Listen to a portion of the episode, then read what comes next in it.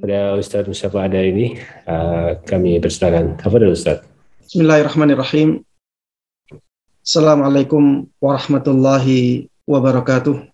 Waalaikumsalam warahmatullahi wabarakatuh. Innal hamdalillah nahmaduhu wa nasta'inuhu wa nastaghfiruh wa na'udzu billahi min shururi anfusina wa min sayyiati a'malina.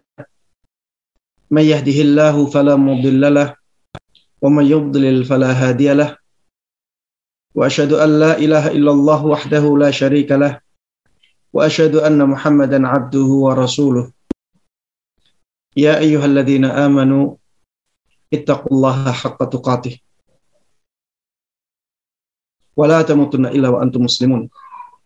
Amma ba'd fa in asdaqal hadithi kitabullah wa khairal huda huda Muhammadin sallallahu alaihi wasallam wa syarrul umuri muhdatsatuha fa inna kulla muhdatsatin bid'ah wa kulla dalalatin finnar.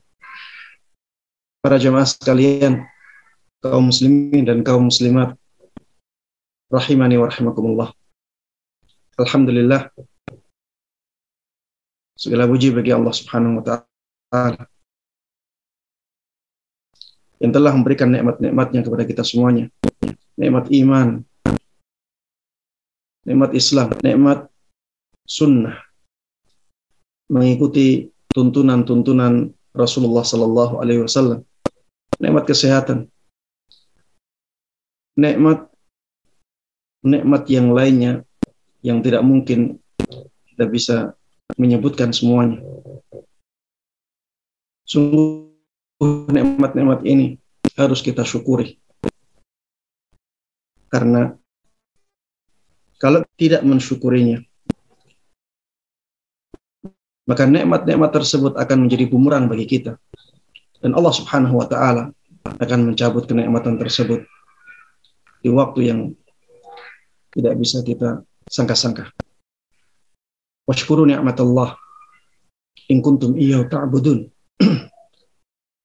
Syukurilah nikmat Allah apabila hanya kepadanya kalian beribadah. La in syakartum la azidannakum. Apabila kalian syukuri nikmat Allah, apabila kalian bersyukur, maka aku benar-benar akan memberikan tambahan kepada kalian. Wala in kafartum inna adzabi lasyadid. Apabila tapi apabila kalian kufur terhadap nikmat tersebut, maka sungguh azabku itu benar-benar sangat pedih. Tidak lupa salawat dan salam semoga selalu tercurahkan dan terlimpahkan kepada Nabi yang sangat kita cintai, Nabi Agung Muhammad Sallallahu Alaihi Wasallam. Begitu pula kepada seluruh keluarga beliau, seluruh sahabat beliau, dan seluruh kaum muslimin yang mengikuti beliau dan para sahabatnya dengan baik hingga hari akhir nanti. Jemaah sekalian, iyyakum. Pada kesempatan kali ini kita akan membahas tema yang sangat menarik dan sangat erat kaitannya dengan kehidupan kita akhir-akhir ini. Tema kita tentang bahaya tasyabuh. Apakah pembahasan ini penting? Jawabannya sangat penting sekali. Kenapa demikian? Yang pertama, karena di zaman ini banyak orang yang tidak tahu apa itu tasyabuh dan masalah-masalah yang berkaitan dengannya. Sehingga pembahasan tentang ini menjadi sangat penting agar saudara-saudara kita tahu apa itu tasyabuh dan bahaya tasyabuh. Alasan yang kedua kenapa pembahasan ini sangat penting, karena banyak sekali orang-orang di zaman kita ini yang terjatuh ke dalam kesalahan tasyabuh ini. Ya. Ada yang ekstrim kanan, ada yang ekstrim kiri. Ya. Ekstrim kanan, ekstrim kanan terlalu berlebihan dalam mengingkari tasyabuh. Sehingga hal-hal yang sebenarnya tidak masuk dalam bab tasyabuh, mereka masukkan. Yang ekstrim kiri, orang-orang yang tidak mempedulikan masalah tasyabuh ini. Mereka membolehkan. Mereka enjoy-enjoy saja dalam bertasyabuh yang dilarang oleh syariat. Dan kita harus berada di pertengahan. Kita harus mengetahui mana tasyabuh yang dilarang, mana tasyabuh yang tidak dilarang. Konsekuensi dari tasyabuh ini juga sangat berat. Ya, karena Rasulullah Shallallahu Alaihi Wasallam pernah bersabda, "Man tashabbaha biqaumin fahuwa minhum." Barang siapa yang menyerupai suatu kaum, maka dia bagian dari mereka.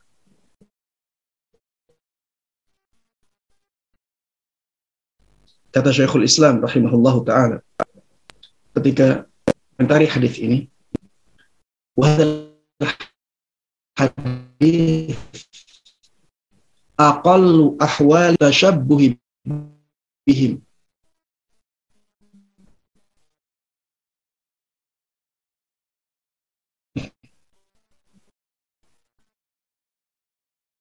Hadis ini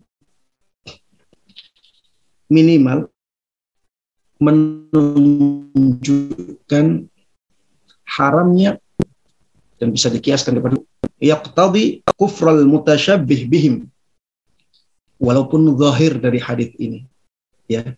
Kalau dilihat secara sekilas hadis ini menunjukkan kufurnya orang-orang yang menyerupai orang-orang kafir atau non muslim Namun ya minimal hadis ini menunjukkan haramnya menyerupai mereka. Jemaah sekalian rahimani rahmatullah. Di sini Syekhul Islam rahimahullah taala mengatakan zahir hadis ini menunjukkan kufurnya orang-orang yang menyerupai kaum yang di luar Islam. Maka ini konsekuensi yang sangat berat. Apalagi kalau kita menghubungkan antara tasyabuh dengan kecintaan. Karena tasyabuh itu bisa mengantarkan seseorang kepada kecintaan. Dan Rasulullah Shallallahu Alaihi Wasallam pernah bersabda, "Al-mar'u ma'aman ahab." Seseorang itu akan bersama dengan orang yang dia cintai. Baik, jemaah sekalian rahimani rahmatullah pembahasan yang sangat penting dalam masalah tasyabuh adalah apa yang dimaksud dengan tasyabuh ini. Apa hakikat tasyabuh? Apakah semua tasyabuh itu diharamkan? Ataukah ada tasyabuh-tasyabuh yang tidak diharamkan? Makanya menjadi penting dan sangat penting sekali bagi kita untuk mengetahui hakikat dari tasyabuh. Baik, tasyabuh secara bahasa itu bermakna menyerupai. Tasyabuh secara bahasa berarti menyerupai. Menyerupai di sini bisa umum ya, bisa menyerupai dalam kebaikan, bisa menyerupai dalam keburukan menyerupai yang buruk ya. Seperti menyerupai orang-orang fasik menyerupai orang-orang musyrik menyerupai orang-orang di luar agama Islam ya dalam ritual-ritual agama mereka. Ini menyerupai yang buruk. Ada menyerupai yang baik misalnya menyerupai orang-orang saleh. menyerupai Rasulullah Sallallahu Alaihi Wasallam, menyerupai orang yang akhlaknya mulia dan seterusnya. ya, dalam bahasa tasyabuh itu umum. Bahasa Arab tasyabuh itu artinya menyerupai. Dan ini mencakup semua jenis penyerupaan. Baik dalam kebaikan maupun dalam keburukan. Adapun secara istilah tasyabuh biasanya dipakai untuk tindakan menyerupai sesuatu yang buruk. Dalam istilah tasyabuh biasanya digunakan untuk tindakan menyerupai sesuatu yang buruk. Seperti menyerupai orang-orang yang di luar Islam. Orang-orang yang fasik. Menyerupai ahli bid'ah. Menyerupai para pelaku kesyirikan dan seterusnya.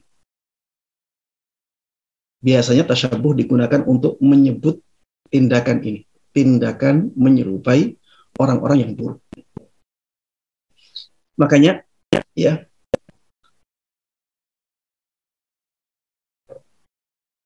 para ulama ketika membahas masalah tasyabuh ya mereka sering atau biasanya langsung mengarah pembahasannya kepada tasyabuh dengan orang-orang di luar Islam. Misalnya tasyabuh dengan ahlul kitab. Kalau kita membaca tulisan-tulisan para ulama yang menjelaskan tentang tasyabuh, maka ini yang kita dapatkan para ulama membicarakan tentang tasyabuh dengan orang-orang di luar Islam. Karena memang secara istilah tasyabuh itu digunakan untuk menyebut tindakan menyerupai orang-orang yang atau tindakan menyerupai orang-orang yang tidak baik, orang-orang yang buruk. Baik. Apakah tindakan menyerupai orang-orang yang buruk semuanya tidak boleh? Apakah tasyabuh dengan orang-orang yang tidak baik itu semuanya dilarang? Jawabannya tentu tidak. Ya. Yang dilarang dan yang tercela hanya menyerupai mereka dalam hal yang tidak baik dan bertentangan dengan Islam. Ya, saya ulangi, ini perlu digarisbawahi ya. Yang tercela dari tasyabuh dengan orang-orang yang buruk atau orang-orang yang di luar Islam adalah tindakan menyerupai mereka dalam hal-hal yang tidak baik dan atau bertentangan dengan Islam. Saya jelaskan ini karena apa? Karena sebagian dari orang mengatakan, Ustadz, kalau tasyabuh itu diharamkan semuanya, nanti kita tidak boleh membeli HP dari orang non-muslim. Mobil kita yang buat orang non-muslim. Baju-baju kita juga demikian orang-orang muslim memakai, kita juga memakai. Ini kan tasyabuh Ustaz. Ada lagi yang katakan Ustaz, itu sekarang orang-orang Yahudi berjenggot panjang Ustaz. Berarti kita tidak boleh menyerupai mereka, harusnya jenggot kita dipotong. Dan seterusnya. Ustaz, ini orang Jepang terkenal dengan disiplin kalau kita harus menyerupai orang-orang kita eh, diharamkan menyerupai orang-orang non muslim berarti kita nggak boleh disiplin jamaah sekalian rahimani rahimakumullah. Tasyabuh tasyabuh dalam hal-hal yang baik. Dan tidak bertentangan dengan nilai-nilai Islam maka dibolehkan. Dan sebenarnya itu bukan tasyabuh dengan mereka. Tapi itu diajarkan di dalam Islam. Ya. Ini perlu digarisbawahi. Perlu ditekankan agar kita tidak salah dalam memahami bab tasyabuh. Saya ulangi. Tasyabuh dalam hal-hal yang baik. Dan dalam hal-hal yang tidak bertentangan dengan nilai-nilai Islam, maka tidak dilarang. Dan sesungguhnya ini tidak tersabuh dengan mereka karena itu semuanya sebenarnya ada di dalam Islam. Baik. Jemaah sekalian rahimani wa rahimakumullah. Para ulama ketika menjelaskan tentang tasyabuh yang diharamkan, mereka menyebutkan dua sifat. Yang apabila salah satunya ada pada perbuatan itu, maka kita tidak boleh tasyabuh dalam perbuatan itu. Apa dua sifat tersebut? Sifat yang pertama, apabila tindakan tersebut berkaitan dengan agama mereka, berkaitan dengan ritual ibadah mereka.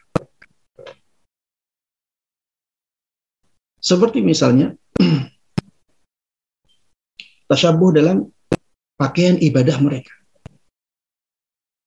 Pakaian yang dianggap sebagai pakaian khas ibadah mereka. Ada ya. Makanya di setiap agama itu kalau mereka melakukan ritual ibadah, ada pakaian-pakaian khusus. Ya. Kemudian ritual peribadatan mereka bukan pakaiannya tapi ritualnya. Maka ini juga tidak boleh kita lakukan. Kenapa? Karena itu tindakan yang berkaitan dengan agama mereka. Itu tindakan yang berkaitan dengan ritual ibadah mereka. Maka yang seperti ini diharamkan secara mutlak. Walaupun orangnya tidak punya keinginan untuk menyerupai mereka. Ada orang-orang yang mengatakan kan Ustadz saya pakai ini kan saya tidak niat untuk menyerupai mereka. Jawabannya, walaupun tidak ada niat, tapi tindakan itu adalah tindakan menyerupai mereka. Maka yang seperti itu tidak boleh. Ya. Ini kriteria yang pertama. Ya, yang disebutkan oleh para ulama. Dari dua kriteria yang ada, ya.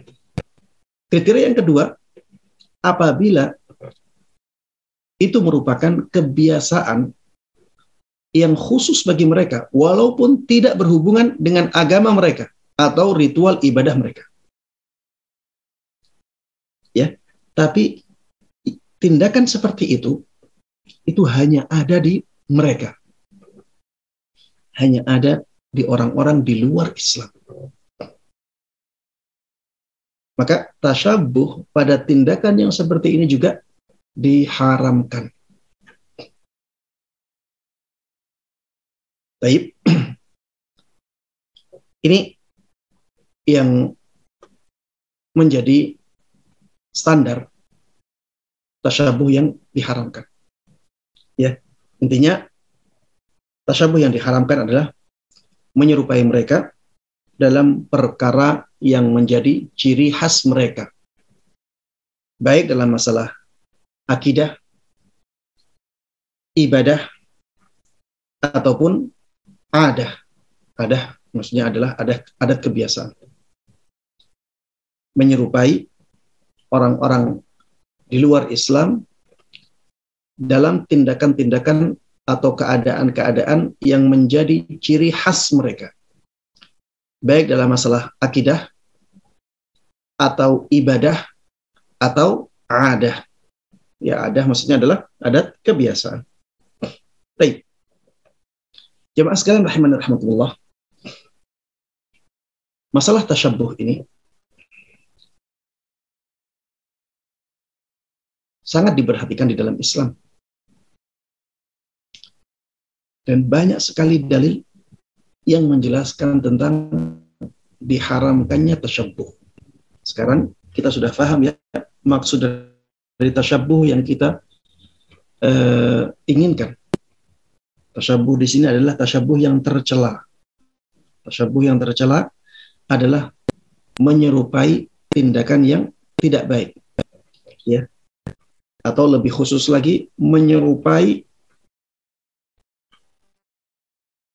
suatu kaum tindakan atau keadaan yang menjadi ciri khas mereka. Dan itu bisa berupa akidah, bisa berupa ibadah, bisa berupa adat kebiasaan. Baik, kita sekarang sedang membahas tasyabuh yang seperti itu. Tasyabuh yang tercela ini sangat diperhatikan di dalam Islam. Banyak sekali dalil-dalil yang menjelaskan larangan tentang tasyabuh. Saya sebutkan sebagiannya saja. Karena kalau disebutkan semuanya akan sangat panjang. Yang pertama, firman Allah Subhanahu wa taala di surat Al-Baqarah ayat 120. Ini ayat yang sangat terkenal. Walan tarda ankal yahudu walan nasara hatta tattabi'a millatahum.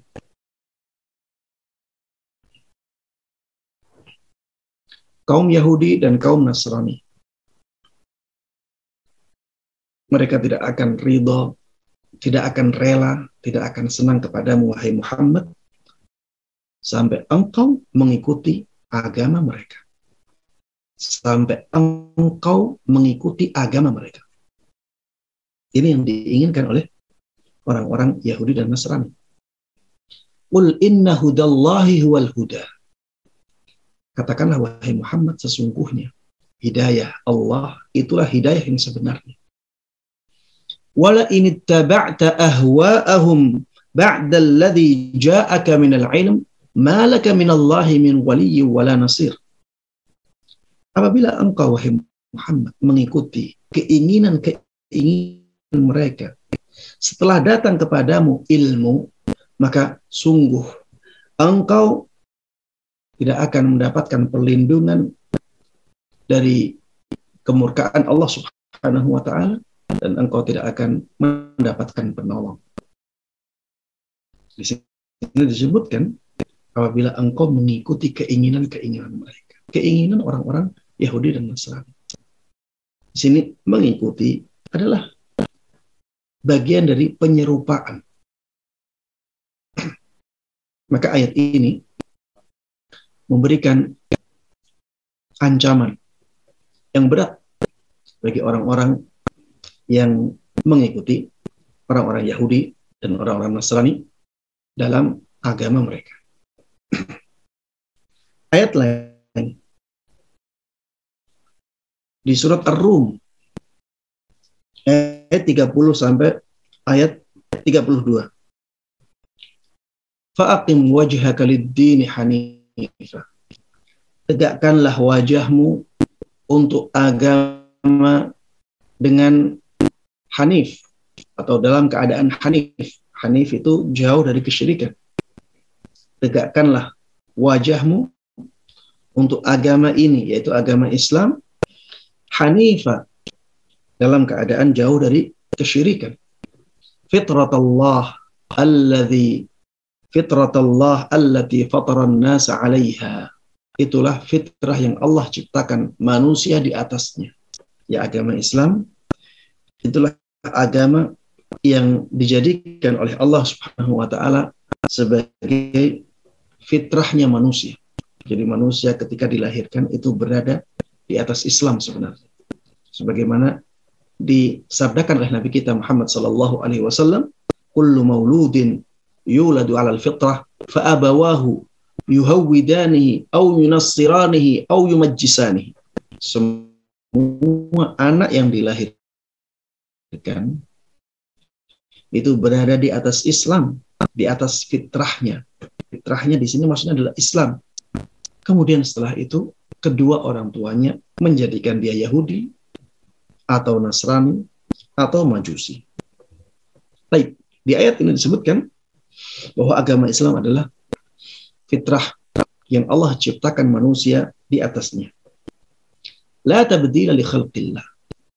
Tidak ada perubahan pada ciptaan Allah Subhanahu wa taala. Allah sudah ciptakan seperti itu, tidak bisa diubah-ubah. Ad-dinul qayyim. Walakin aktsaran nasi la ya'lamun. Itulah agama yang lurus.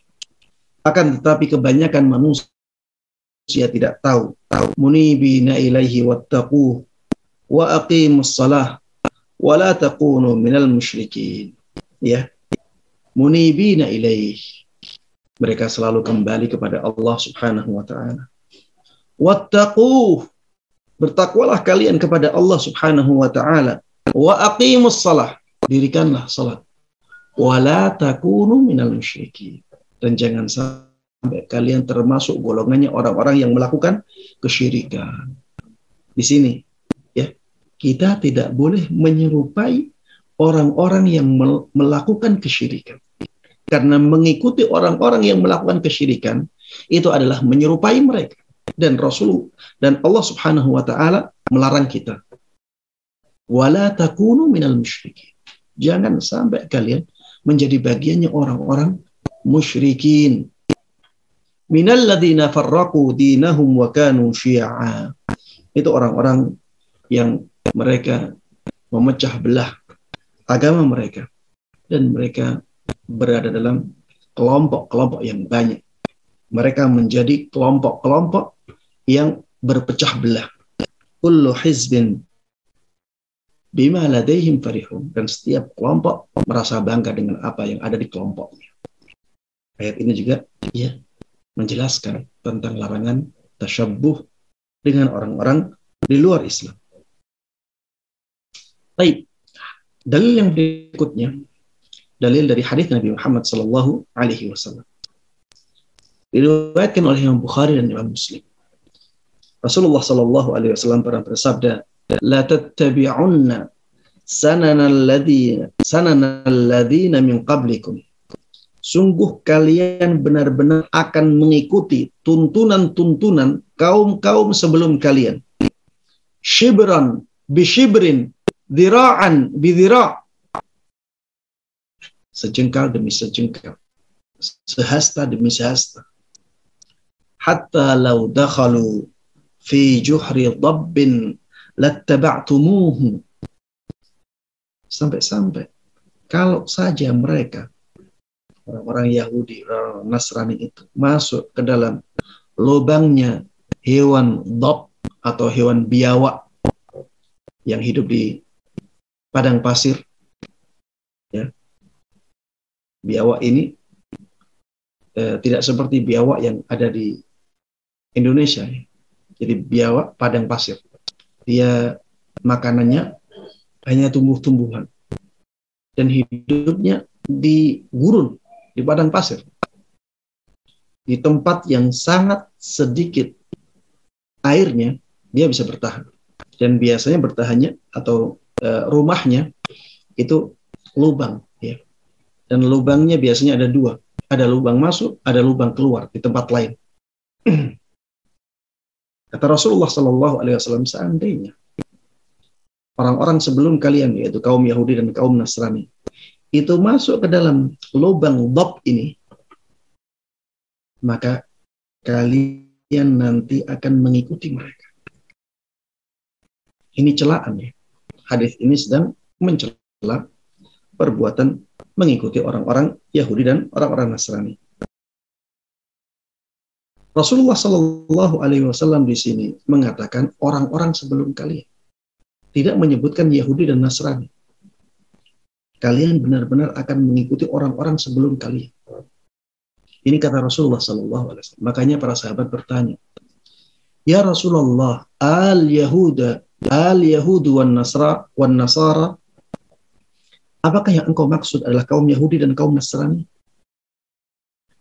Maka Rasulullah Shallallahu Alaihi Wasallam menjawab, "Fama." Maksud beliau, kalau tidak mereka siapa lagi? Iya, yang saya maksud adalah orang-orang Yahudi dan orang-orang Nasrani. Kalian benar-benar akan mengikuti mereka sejengkal demi sejengkal masuk ke jurang atau lubang bab maka kalian akan mengikuti. Jemaah sekalian rahimahullah rahmatullah. Hadis ini sudah banyak terbukti di zaman kita. Hadis ini sudah benar-benar ya banyak buktinya di zaman kita. Betapa banyak kita melihat orang-orang dari agama Islam ya mereka saudara-saudara kita tapi mengikuti kebiasaan-kebiasaan orang-orang Yahudi dan orang-orang Nasrani bahkan di akhir-akhir zaman akhir-akhir atau di hari-hari ini kita melihat dari saudara-saudara kita mengikuti perayaan hari raya orang-orang Nasrani dan sangat terlihat terutama di akhir-akhir ini. Ini bukti bahwa hadis Rasulullah Shallallahu Alaihi Wasallam ini benar-benar nyata dan semakin hari akan semakin banyak. Maka jemaah sekalian rahimani rahmatullah kita harus berusaha untuk menjaga diri kita masing-masing. Paling tidak kita selamat. Ya, paling tidak diri kita selamat, paling tidak keluarga kita selamat kalau kita bisa menyelamatkan orang-orang yang ada di sekitar kita, maka berusahalah. Tapi kalau tidak mampu, paling tidak diri kita, keluarga kita. Kalau setiap dari kita berusaha demikian, maka yang selamat dari tindakan ini akan sangat banyak sekali. Jemaah sekalian rahimani rahimahullah. Berapa kali Rasulullah Shallallahu Alaihi Wasallam memerintahkan para sahabatnya untuk menyelisihi orang-orang Yahudi dan orang-orang Nasrani, begitu pula orang-orang musyrikin dalam banyak sekali hadis. Ya, saya contohkan misalnya sabda Rasulullah Shallallahu Alaihi Wasallam, "Khaliful musyrikin, wafirul liha, wa ahfus syaw." Hadis diriwayatkan oleh Imam Bukhari dan Imam Muslim. Kata Rasulullah Sallallahu Alaihi Wasallam, selisihilah kaum musyrikin, panjangkan jenggot kalian dan potong kumis-kumis kalian.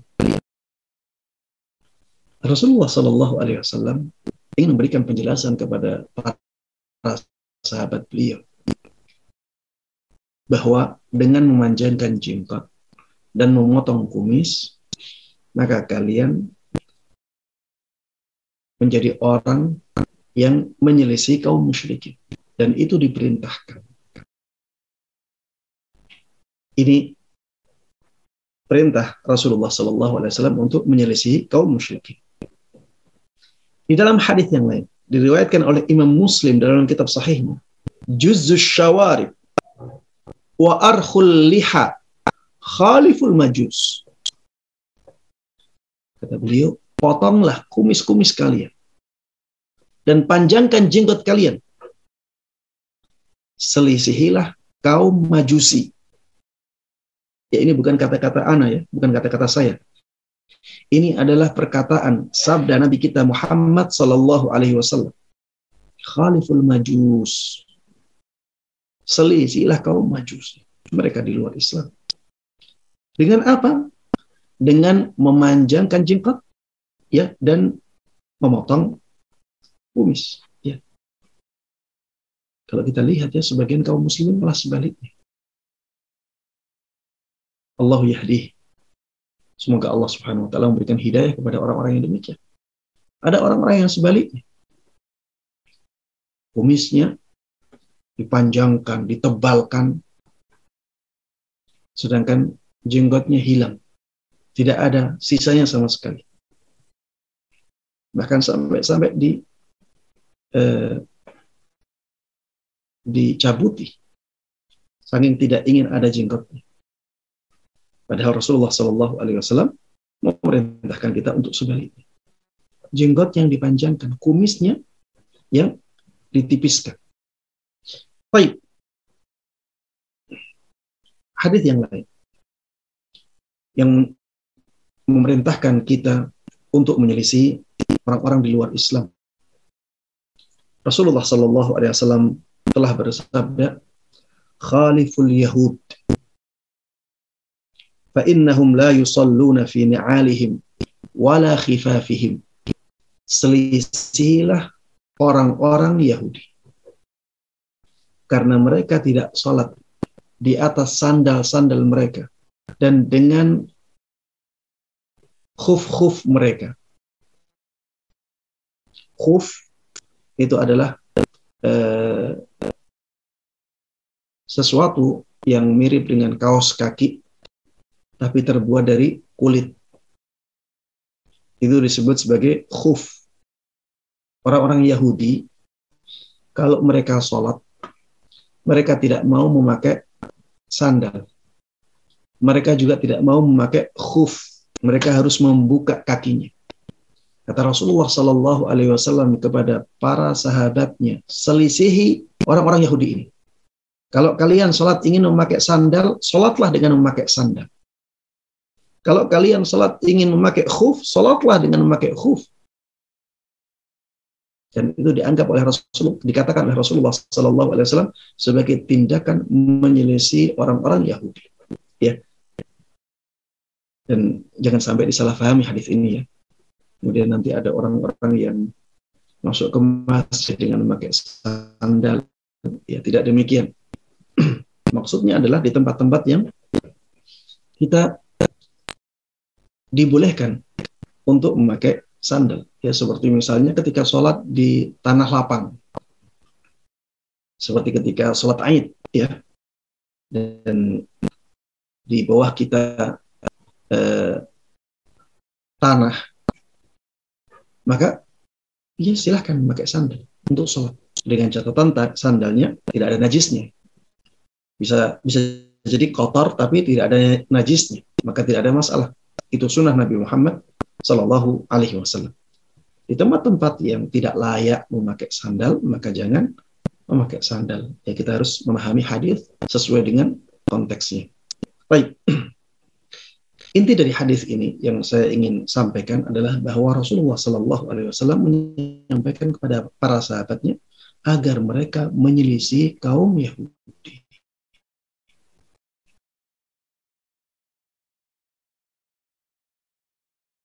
Di dalam hadis Rasulullah Shallallahu Alaihi Wasallam pernah bersabda, Ya ma'syaral ansar, hammiru wasaffiru wa khalifu ahlal kitab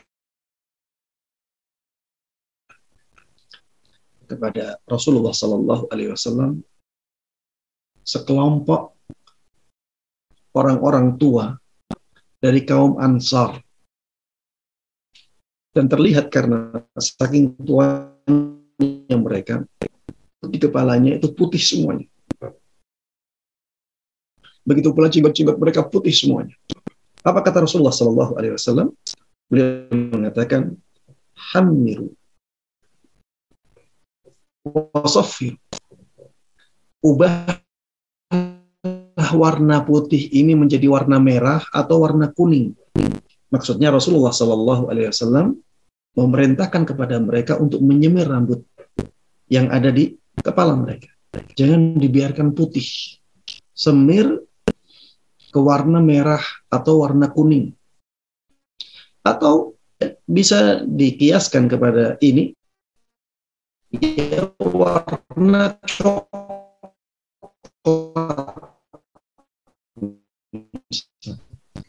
Adapun warna hitam ketika menyemir rambut maka gunakan warna selain hitam. Gunakan warna selain hitam. Ya. Kalau kita ke Saudi saat ini, ya banyak orang-orang yang menyemir jenggotnya dengan warna hitam. Eh, afwan, warna coklat yang pekat.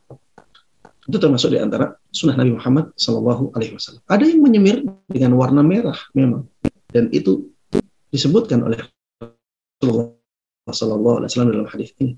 Ada yang menyemirnya dengan warna agak kekuning-kuningan. Itu itu pun merupakan sunnah Nabi Muhammad Sallallahu Alaihi Wasallam. Dan beliau mengatakan wa khalifu ahli kitab dan selisilah ahli kitab. Ahlul kitab itu kaum Yahudi dan kaum Nasrani. Jadi kaum Yahudi dan kaum Nasrani mereka tidak mau menyemir rambut-rambut mereka.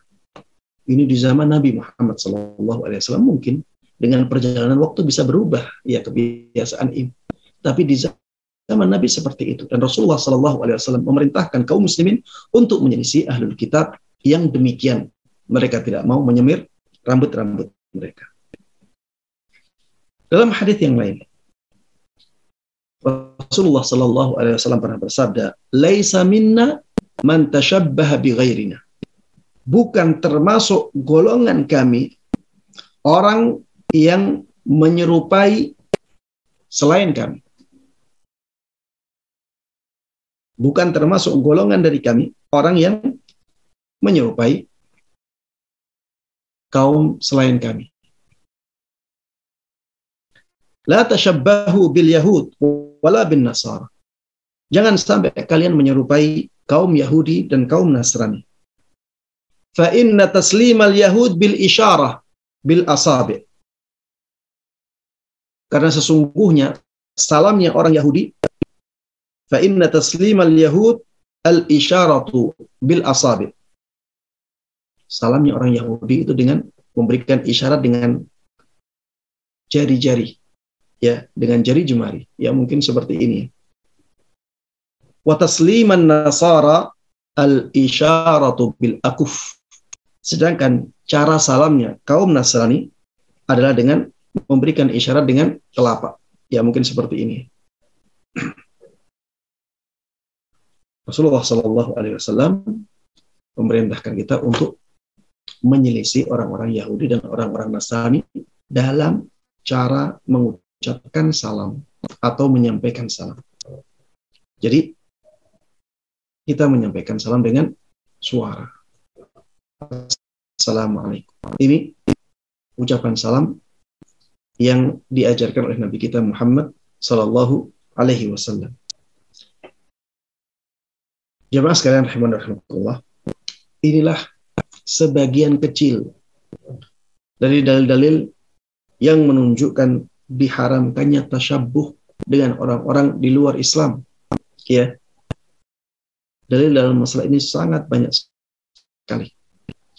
Dan semuanya menunjukkan larangan keras dari tindakan menyerupai orang-orang Yahudi dan orang-orang Nasrani. Jemaah sekalian rahimahullah. Mengapa tasyabuh dilarang? Mungkin ada yang bertanya, Ustaz kenapa kita tidak boleh bertasyabuh dengan orang-orang di luar Islam?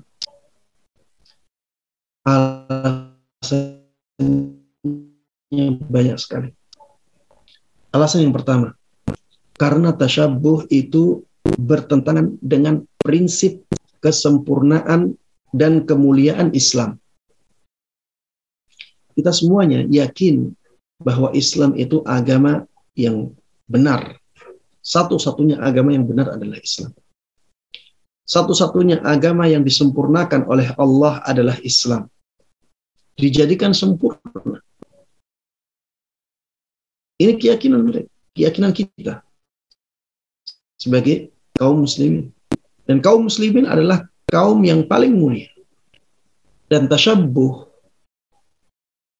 tindakan tasyabuh dengan orang-orang di luar Islam itu bertentangan dengan nilai ini. Jemaah sekalian rahimani rahmatullah. Kalau dikatakan Islam itu sudah sempurna. Al yawma akmaltu lakum dinakum wa atmamtu alaikum ni'mati wa raditu lakum al-islam dina. Pada hari ini aku telah sempurnakan untuk kalian agama kalian. Aku telah lengkapkan nikmatku untuk kalian dan aku telah jadikan agama Islam dan aku telah ridai agama Islam untuk kalian. Kalau Islam sudah sempurna, untuk apa kita menyerupai orang-orang di luar Islam? Agama Islam sudah sempurna. Dijadikan sempurna oleh Allah. Kalau yang menjadikan sempurna adalah Allah, apakah mungkin ada kekurangan? Tidak mungkin. Lalu untuk apa kita menyerupai orang-orang di luar Islam? Kalau Islam dijadikan sempurna oleh Allah Subhanahu wa taala, itu berarti yang di luar Islam tidak sempurna. Karena yang di luar Islam, yang kita maksud di luar Islam di sini adalah ajaran-ajaran yang tidak ada di dalam Islam. Maka tidak mungkin ketika seseorang menyerupai kaum lain, ya, ketika seorang muslim menyerupai kaum di luar Islam, tidak mungkin dia menyerupai sesuatu yang lebih sempurna dari Islam. Sehingga ini sesuatu yang uh, merugikan orang yang melakukan tindakan tersebut. Dia mengganti sesuatu yang lebih baik dengan sesuatu yang jauh lebih buruk. Kemudian kalau kita meyakini bahwa Islam adalah agama yang mulia, agama yang paling tinggi kedudukannya, untuk apa kita menyerupai yang lain? Al-Islamu ya'lu wa la yu'la alaih. Islam itu selalu di atas. Dan tidak ada yang bisa lebih tinggi dari Islam. Kemudian di dalam hadis eh, di dalam firman Allah Subhanahu wa taala di surat Al Imran Allah Subhanahu wa taala berfirman, "Wala tahinu wala tahzanu wa antumul a'lau in kuntum mu'minin." Jangan sampai kalian merasa hina. Dan jangan sampai kalian merasa sedih. Kalian adalah kaum yang paling mulia. In kuntum mu'minin. Apabila kalian benar-benar beriman. Kalau kita katakan bahwa kaum muslimin adalah kaum yang paling tinggi kedudukannya, paling mulia. Agama Islam adalah agama yang paling mulia. Lalu kenapa kita menyerupai kaum lain? Bukan bukankah dengan menyerupai kaum lain berarti kita merendahkan Islam, merendahkan kaum muslimin, merendahkan diri kita? Coba tanya diri masing-masing, mana yang lebih mulia, yang diikuti atau yang mengikuti? Kita semuanya akan sepakat yang mengikuti lebih rendah daripada yang diikuti. Padahal kaum muslimin harusnya menjadi yang paling mulia. Islam harusnya menjadi yang paling tinggi. Kalau mengikuti yang lain berarti mengikuti yang lebih rendah. Kalau mengikuti yang lebih rendah berarti lebih merendah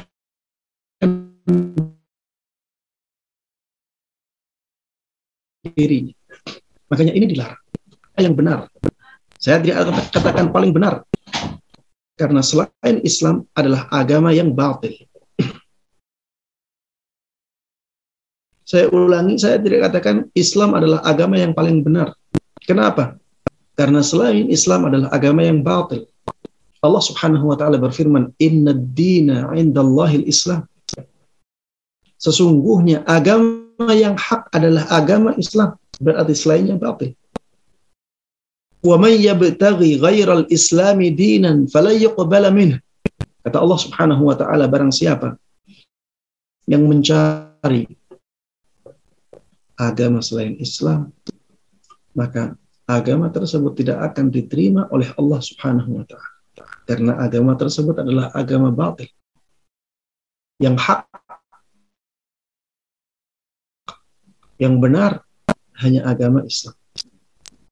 Ketika seseorang meyakini yang seperti ini, apakah pantas dia menyerupai agama lain? Yang sebenarnya agama tersebut dia yakini batil. Makanya kita katakan bahwa tasyabbuh ya orang-orang di luar Islam itu bertentangan dengan prinsip kebenaran Islam, prinsip kemuliaan Islam, ya, dan prinsip kesempurnaan Islam. Kenapa tasyabuh diharamkan? Karena tasyabuh bisa melunturkan akidah al-wara, al-wala, wal-bara. Apa itu al-wala wal bara. Al-wala wal bara adalah prinsip loyalitas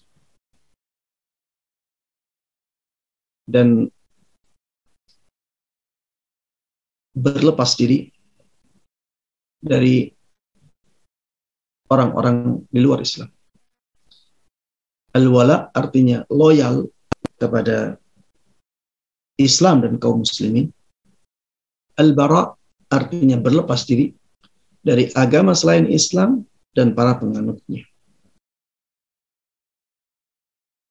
Ini merupakan konsekuensi dari keislaman seseorang.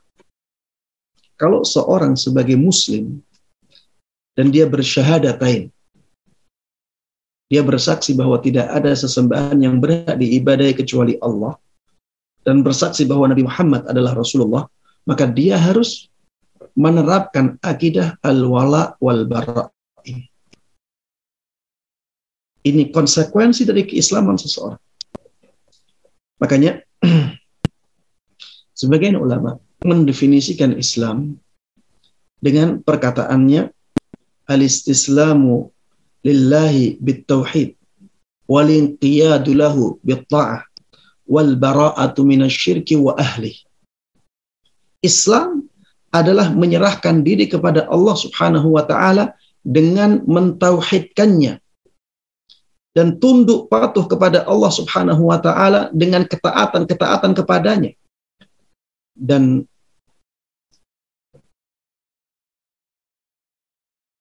yang ketiga wal bara'ah berlepas diri dari kesyirikan dan para pelakunya. Ini akidah al-wala wal bara. Itulah Islam. Kalau kita melakukan tasyabbuh dengan orang-orang di luar Islam, maka akidah al-wala wal bara ini akan luntur, akan hilang. Padahal akidah ini adalah akidah yang sangat prinsip di dalam ajaran Islam. Itulah Islam. Kalau ini hilang, maka tentunya bahaya besar akan menimpa kaum muslim. Kenapa tasyabuh dilarang? Di antara jawabannya karena itu merendahkan Islam dan kaum muslim. Ini tadi sudah, sudah saya singgung. Siapa yang lebih mulia? Yang diikuti atau yang mengikuti? Siapa yang lebih tinggi kedudukannya? Yang diikuti ataukah yang mengikuti? tentunya yang lebih tinggi kedudukannya, yang lebih mulia adalah yang diikuti. Rasulullah dengan para sahabatnya lebih mulia mana? Lebih mulia Rasulullah Sallallahu Alaihi Wasallam. Sahabat Rasulullah dengan tabi'in lebih mulia mana? Lebih mulia sahabat Rasulullah Sallallahu Alaihi Wasallam. Ustadz dengan murid-muridnya lebih mulia mana? Tentunya lebih mulia ustadznya. Ya, ini kaidah umum. Ya, mungkin ada beberapa yang tidak sesuai dengan kaidah ini, tapi umumnya seperti itu. Antara bos dengan pekerjanya. Yang mengikuti bos itu, mana yang lebih mulia? Lebih mulia bosnya. Dan begitu seterusnya. Kalau kaum muslimin tasyabuh dengan orang-orang selain dari mereka, maka kaum muslimin akan menjadi rendah. Agama Islam akan dipandang rendah. Makanya Islam melarang kita untuk tasyabuh dengan orang-orang di luar Islam. Kenapa tasyabuh dilarang? Di antara alasannya adalah karena tasyabuh adalah bentuk menampakkan kekalahan mental kaum muslimin. Kalau kaum muslimin sudah mengikuti orang-orang di luar Islam, itu adalah wujud nyata bahwa mereka sudah kalah dan Allah Subhanahu wa taala tidak ingin ini terjadi. Rasulullah Shallallahu alaihi wasallam tidak ingin ini terjadi. Maka jangan sampai kita bertasyabuh dengan orang-orang selain Islam. Tasyabuh jamaah sekalian rahmatullah akan mengantarkan kita kepada titik yang sangat membahayakan yaitu itu meragukan kebenaran Islam sebagai agama satu-satunya. Dan ini sangat berbahaya. Ya kalau kita tasyabuh, kita akan lambat ya sedikit demi sedikit kita akan mengatakan bahwa mereka juga baik, mereka juga benar. Nantinya akan sampai pada titik semua agama benar. Semua agama bisa mengantarkan manusia ke surga Allah Subhanahu wa taala. Padahal ini sangat bertentangan dengan firman Allah Subhanahu wa taala. Inna dina 'inda Allahil Islam. Sangat bertentangan dengan banyak hadis Nabi Muhammad sallallahu alaihi wasallam. Makanya pintu untuk ke sana ditutup rapat-rapat oleh Islam. Dengan tasyabuh jamaah sekalian rahimani rahimakumullah, seseorang akan mencintai kaum lain karena agamanya. Dan kecintaan tersebut akan mengantarkan seseorang kepada kebinasaan. Tasyabuh bisa mengantarkan kepada kecintaan, kecintaan bisa mengantarkan kepada tasyabuh. Iya. Kalau kita mengikuti orang-orang di luar Islam, lambat laun pengingkaran kita kepada akidah-akidah mereka menjadi semakin lemah.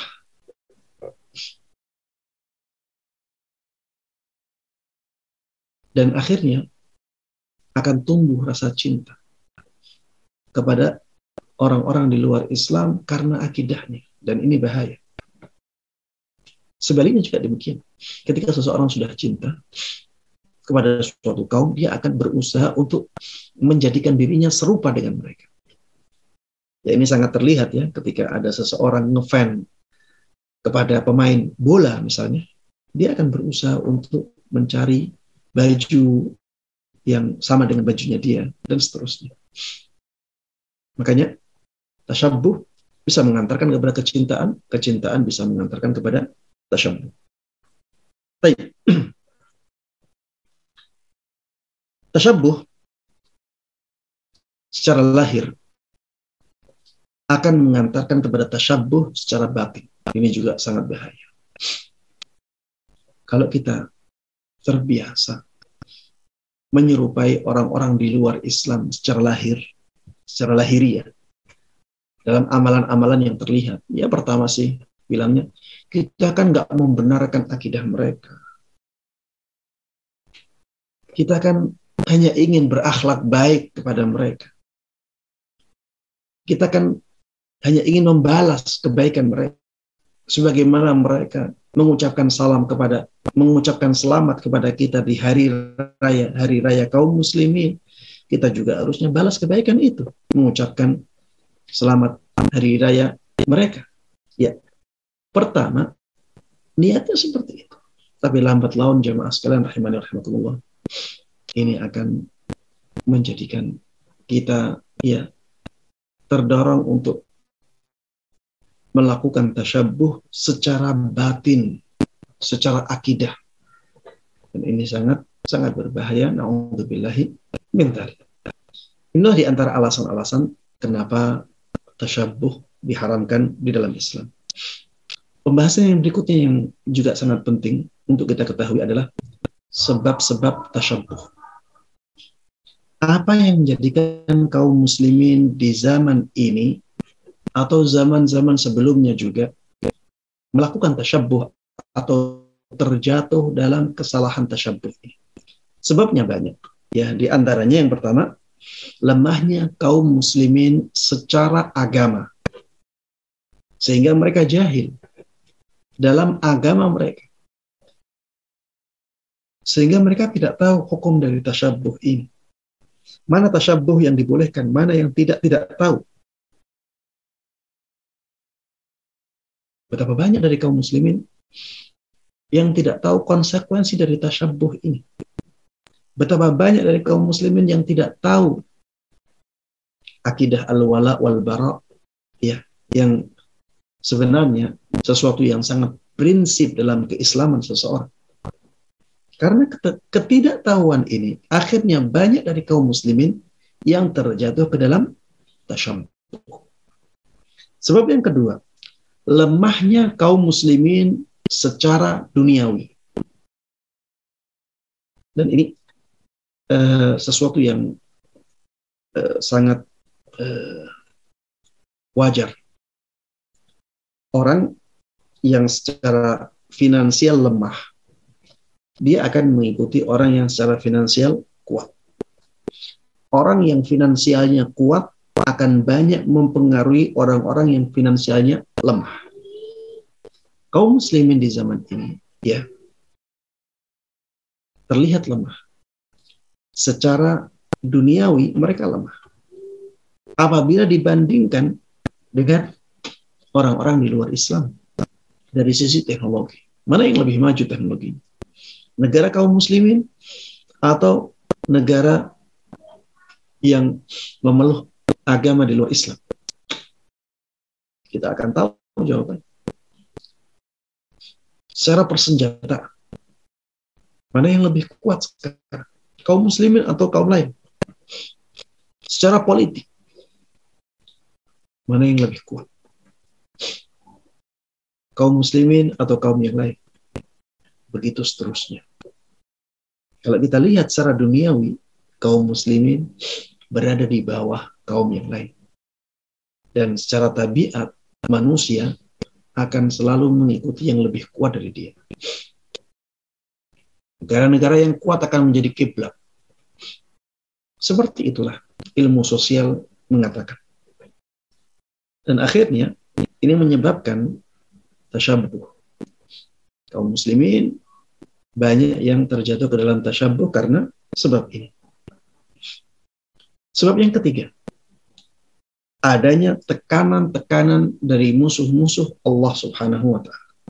Ya. Banyak negara-negara atau lembaga-lembaga ditekan untuk melakukan tasyabuh.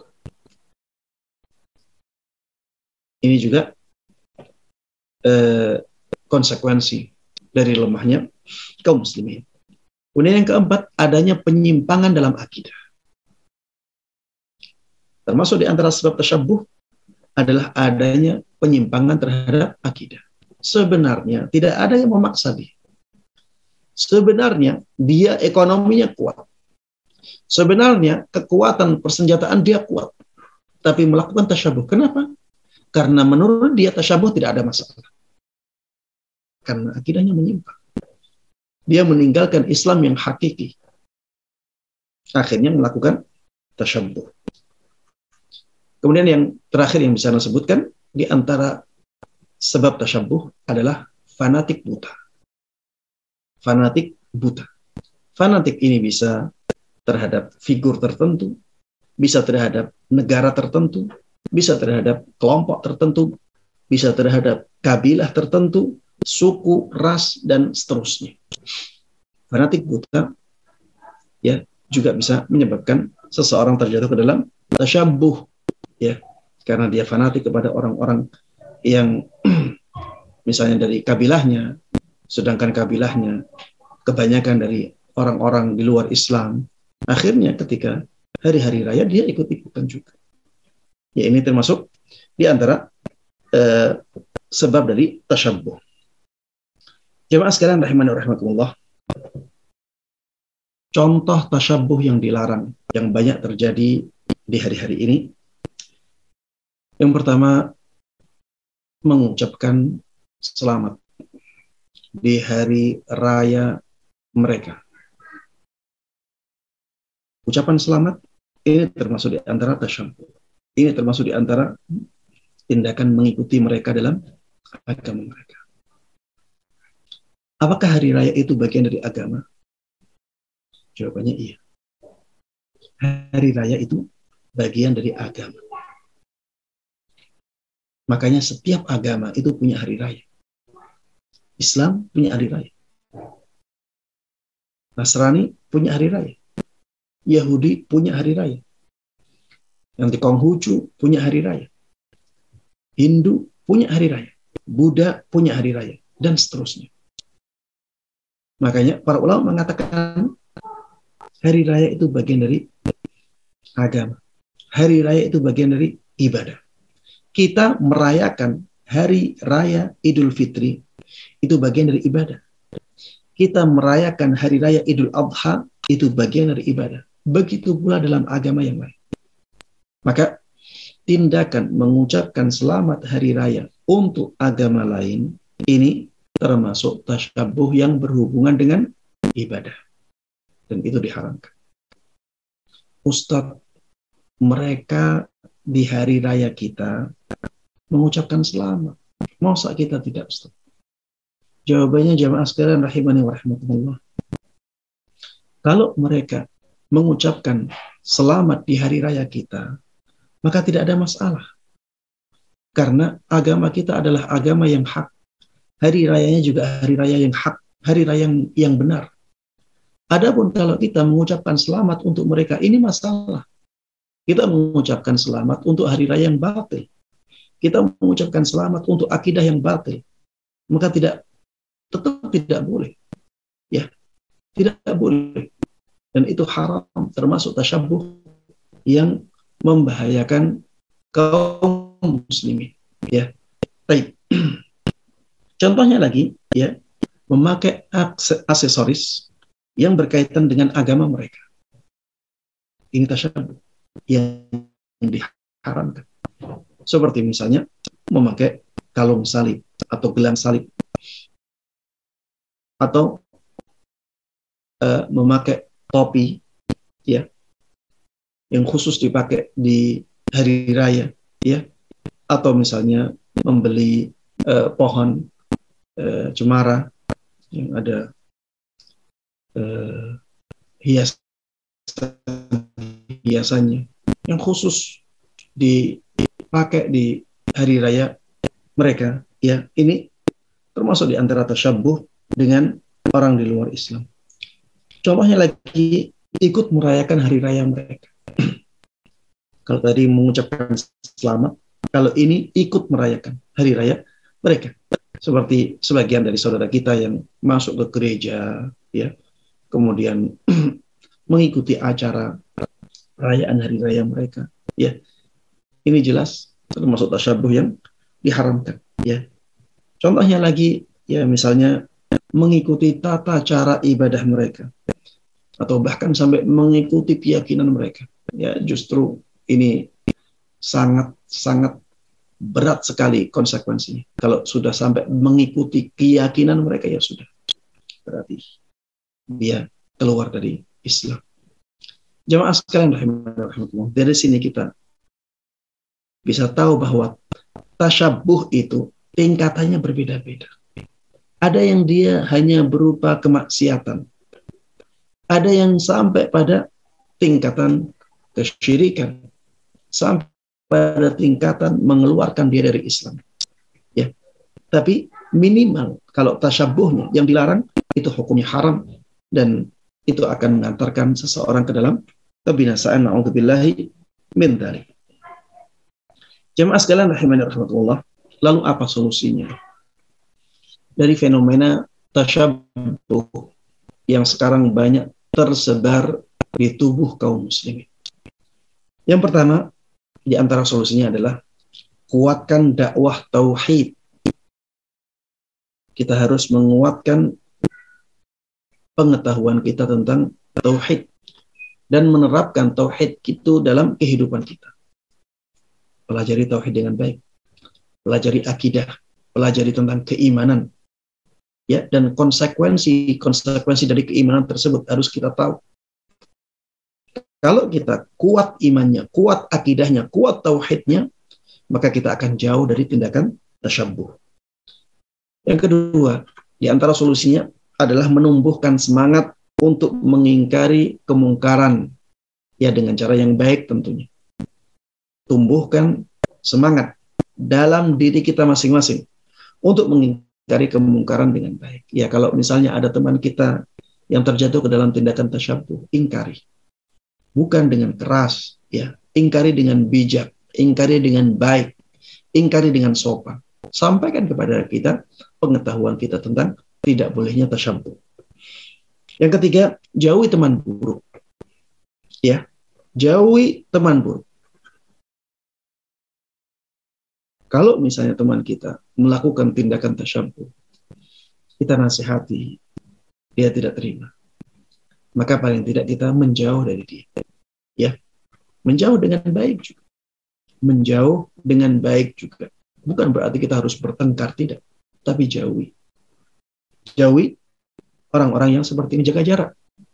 Karena itu bisa mempengaruhi kita. Kemudian yang berikutnya, termasuk di antara solusi dari tindakan tasyabuh ini adalah menumbuhkan kesadaran tentang pentingnya menjaga wibawa sebagai seorang muslim. Kita sebagai seorang muslim, kita punya wibawa, kita punya kemuliaan. Harus kita jaga kewibawaan ini, harus kita jaga kemuliaan ini. Caranya adalah dengan tidak tasyabuh dengan orang-orang di luar Islam dan dengan merasa bangga dengan syariat Islam. Kemudian di antara solusi yang bisa kita lakukan adalah menumbuhkan kesadaran akan bahaya tasyabuh yang diharamkan. Menumbuhkan kesadaran yang tinggi akan bahaya tasyabuh yang diharamkan. Jemaah sekalian rahimani rahmatullah. Di akhir kajian ini saya ingin menyampaikan sesuatu yang sangat penting karena sering kali kajian-kajian seperti ini disalahfahami. Seringkali orang menyalahfahami, eh, orang salah faham terhadap orang yang membahas tentang tasyabuh. Kata mereka, kalian itu melarang tasyabuh. Berarti kalian itu tidak berakhlak.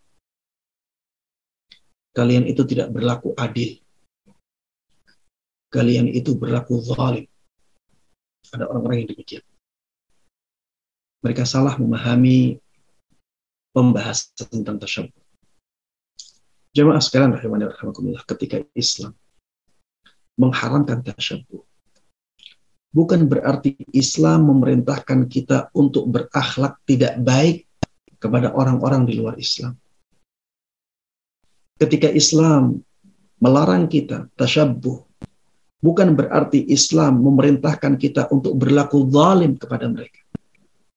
Ketika Islam melarang kita tasyabuh bukan berarti Islam mengatakan kepada kita atau memerintahkan kita untuk berlaku tidak adil kepada orang-orang di luar Islam. Allah Subhanahu wa taala sudah mengatakan hal ini dalam Al-Qur'an. Surat Al-Mumtahanah ayat 8. La yanhakumullah 'anil ladzina lam yuqatilukum fid din wa lam yukhrijukum min diyarikum an tabarruhum wa tuqsitu ilaihim innallaha yuhibbul muqsitin.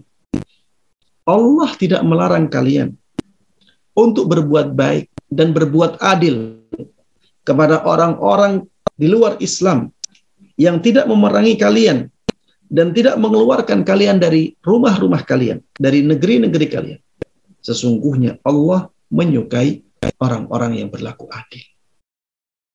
Iya, Islam melarang kita untuk tasyabuh. Tapi Islam memerintahkan kita untuk tetap berlaku adil. Islam memerintahkan kita untuk tetap berlaku baik, tapi bukan dengan tasyabuh. Di surat Al-Ma'idah ayat 8, Allah Subhanahu wa taala berfirman, "Ya ayyuhalladzina amanu kunu qawwamina bil qisti syuhada lillah." Baik. Ya ayyuhalladzina amanu kunu qawwamina lillahi syuhada bil qist. Wahai orang-orang yang beriman, Jadilah kalian sebagai penegak keadilan karena Allah. Menjadi saksi dengan adil. Wala yajrimannakum syana'anu qaumin ala alla ta'dilu i'dilu huwa aqrabu taqwa. Jangan sampai kebencian kalian terhadap suatu kaum mendorong kalian untuk berlaku tidak adil. Berlaku adillah karena adil itu lebih dekat kepada ketakwaan. Iya, Islam memerintahkan kita untuk berlaku adil. Bahkan kepada orang-orang yang kita benci. tetap berlaku adil karena keadilan itu lebih dekat kepada ketakwaan. Walaupun Islam melarang kita untuk tasyabuh, Islam tetap memerintahkan kepada kita untuk berbuat adil. Artinya, tidak ada pertentangan antara larangan tasyabuh dengan berlaku adil, berakhlak mulia, dan tidak berlaku zalim. Jemaah sekalian rahimani rahmatullah, sebagian orang mengatakan, kalau kita ingin orang-orang di luar Islam itu masuk Islam, maka harusnya kita harusnya kita mendekat kepada mereka, mengikuti perayaan-perayaan mereka, menampakkan akhlak yang mulia ketika mereka melakukan perayaan-perayaan tersebut. Ya, dengan masuk, dengan berbaur dengan mereka, melakukan apa yang mereka lakukan. Ada sebagian orang yang mengatakan demikian. Jemaah sekalian rahimani rahmatullah. Kita katakan mendakwahkan Islam tidak harus dengan tasyabuh. Rasulullah Shallallahu Alaihi Wasallam dahulu juga berdakwah. Para sahabat beliau radhiyallahu taala anhum dahulu juga berdakwah. Para ulama, para imam, kaum muslimin dahulu juga berdakwah. Tapi tidak ada satupun dari mereka yang melakukan tasyabuh. Bahkan jamaah sekalian rahimani rahmatullah, meski keadaan Nabi dan para sahabat beliau lemah ketika di kota Makkah, Allah tetap melarang mereka untuk tasyabuh. Bayangkan betapa lemahnya Rasulullah Wasallam di kota Makkah sebelum hijrah. Betapa lemahnya para sahabat Nabi Muhammad Sallallahu Alaihi Wasallam ketika di Makkah. Tapi Allah tetap melarang mereka untuk tasyabuh. Makanya turun surat Qul ya ayyuhal kafirun la a'budu ma ta'budun. Katakan wahai Muhammad, wahai orang-orang kafir. Wahai orang-orang kafir, la a'budu ma ta'budun. Aku tidak akan beribadah apa yang kalian ibadahi. Aku tidak akan beribadah kepada apa yang kalian ibadahi. Kepada sesembahan-sesembahan kalian. Wala antum abiduna Dan kalian tidak perlu beribadah kepada Allah yang aku ibadahi wala ana abidum ma'abattum. Aku tidak akan beribadah kepada sesembahan-sesembahan yang kalian ibadahi. Wala antum abiduna ma'abud. Kalian tidak perlu beribadah kepada apa yang aku ibadahi. Lakum dinukum waliyati. Untuk kalian agama kalian, untuk aku agamaku. Jemaah sekalian rahimahullah, inilah yang diajarkan oleh Islam. Ya, jadi kita tidak boleh tasyabuh, kita tetap harus berakhlak mulia, berlaku adil, tidak melakukan kezaliman, dan kita mendakwahkan Islam dengan akhlak kita. Demikian jemaah sekalian rahimah rahmatullah pembahasan kita pada kesempatan kali ini. Mudah-mudahan bermanfaat dan diberkahi oleh Allah Subhanahu wa taala. Amin amin rabbil alamin. Sallallahu wasallam wa baraka ala nabiyina Muhammadin wa ala alihi wa sahbihi wa man tabi'ahum bi ihsan ila yaumiddin. Alhamdulillahi rabbil alamin. Alhamdulillahirrahmanirrahim. Barakallahu fikum Ustaz atas uh, materinya serta penjelasan yang sangat jelas dan sangat rinci sehingga menambah wawasan kita tentang bahaya tasyabuh pada kegiatan kajian malam hari ini. Dan untuk sesi selanjutnya, uh, seperti biasa kita akan buka sesi diskusi atau tanya jawab yang uh, sudah ada beberapa pertanyaan yang masuk di kolom chat. Juga sudah ada salah satu jamaah kita yang sudah uh, raised hand kami dahulukan yang resen kepada uh, saudara kita Akhi Saleh Faris, kami persilahkan. Mohon to the point singkat karena sudah ada pertanyaan banyak yang masuk untuk memberikan kesempatan lain bertanya. Kepada saudara Saleh Faris. Bismillah. Assalamualaikum warahmatullahi wabarakatuh. Waalaikumsalam warahmatullahi wabarakatuh. كيف حالك أستاذ بخير أستاذ Alhamdulillah بخير وعافية. Waalaikumsalam khair. InsyaAllah Ustaz diberi kesehatan, diberi umur panjang oleh Allah Azza wa Jalla. Amin, amin ya Rabbal Alamin. Mau izin pertanyaan nih Ustaz. Ya silakan. Di masa sekarang ini yang banyak bercampurnya kaum muslimin itu kadang-kala membingungkan Ustaz. Antara orang Syiah, orang LDII. Kalau non-Islam jelas kita hindari ya. Tapi orang-orang yang berjenggot kadangkala ya awal mulanya seperti orang halus sunnah wal jamaah. Tapi lama-lama kok banyak penyimpangan-penyimpangan. Bagaimana sikap kita sebagai seorang muslim Ustaz untuk mengatasi kayak gitu Ustaz? Syukran jazakallah khairan Ustaz. Jazakallah khair. Ya, ya memang ini eh, fenomena yang sudah ada ya dari zaman dulu hingga zaman sekarang dan hingga akhir zaman nanti akan ada seperti itu. Eh, namun semakin hari ya kelompok itu akan semakin banyak. Semakin hari eh, kelompok-kelompok yang seperti itu akan semakin banyak dan beragam. Apalagi dengan bertambahnya jumlah manusia. Eh, yang bisa kita lakukan adalah